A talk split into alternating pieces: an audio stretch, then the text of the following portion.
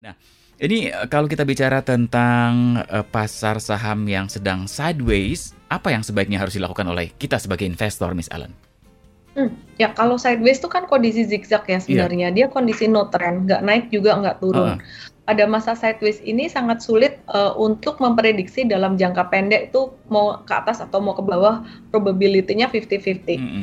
Yang bisa kita lakukan saat ini adalah wait and see. Apa yang kita tunggu? Yang pertama selain stimulus, yang kedua adalah laporan keuangan kuartal 4 tahun 2020. Mm -hmm. Jadi seperti contohnya saham CPO. Kemarin uh, harga CPO itu udah naik kenceng. Tapi kenapa sahamnya belum naik? Ternyata nungguin laporan keuangan kuartal 4. Okay. Dan selain itu CPO juga agak-agak kurang uh, eh, ESG untuk environmentalnya mm-hmm. gitu ya. Tapi setelah uh, however laporan keuangan itu mulai keluar, kemarin saham CPO juga sudah mulai aktif. Intinya pada masa wait masa sideways ini adalah masa wait and see, uh, masa menabur untuk investasi jangka panjang atau jangka menengah. Jangka menengah itu sekitar enam bulan sampai satu tahun, sedangkan jangka panjang itu lebih dari satu tahun, bahkan bisa sampai lima tahun, hmm. gitu. Nah, jadi uh, kita masa menabur saham apa yang bisa ditabur? Contohnya yaitu tadi yang saya bilang, hmm. uh, ya disclaimer juga Uh, contohnya ada beberapa saham seperti LSIP, kemudian juga USKT, PTPP, RALS itu sangat menarik untuk dilirik buat investasi sekitar enam bulanan gitu. Oke oke. Nah kalau kita bicara tentang uh, profit atau keuntungan jangka pendek dan jangka panjang, apa yang kemudian bisa dianalisa yang bisa dilakukan atau dilaksanakan uh, ya terkait dengan pendekatan teknikal, kemudian juga fundamental tadi yang sudah dijelaskan oleh Miss Ellen?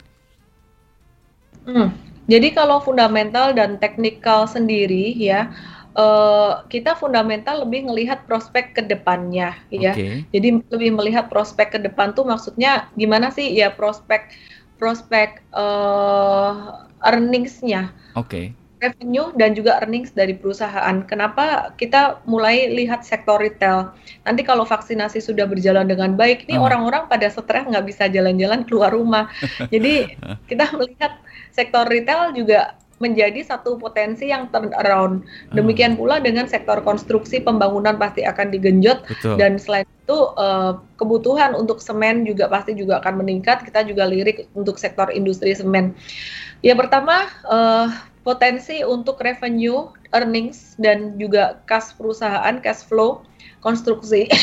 Contohnya sektor konstruksi, mm-hmm. cash flow-nya juga akan membaik ke depan. Jadi secara forward looking kita lihat itu dan sekarang kita lihat valuasi. Mhm. Valuation gimana dan teknikal gimana.